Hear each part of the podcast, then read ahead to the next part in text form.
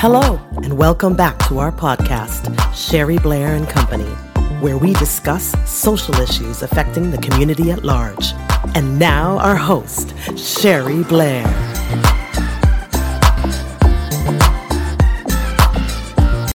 Hi, this is Sherry Blair bringing you daily doses of positivity in month three, where we embrace and equalize masculine and feminine powers. This is day four.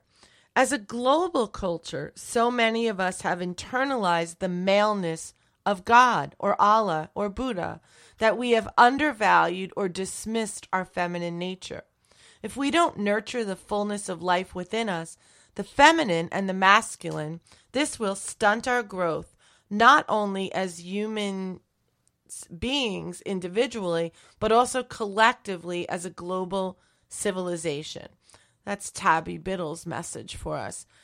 So, looking at this, uh, faith, religion, and spirituality are the underpinnings for many of us on this planet. Rethinking faith from a true higher powers perspective may be helpful. A higher power that is omnipotent and omnibe- omnibenevolent and is love, as all the teachings indicated, would not create domination of any type or idolation.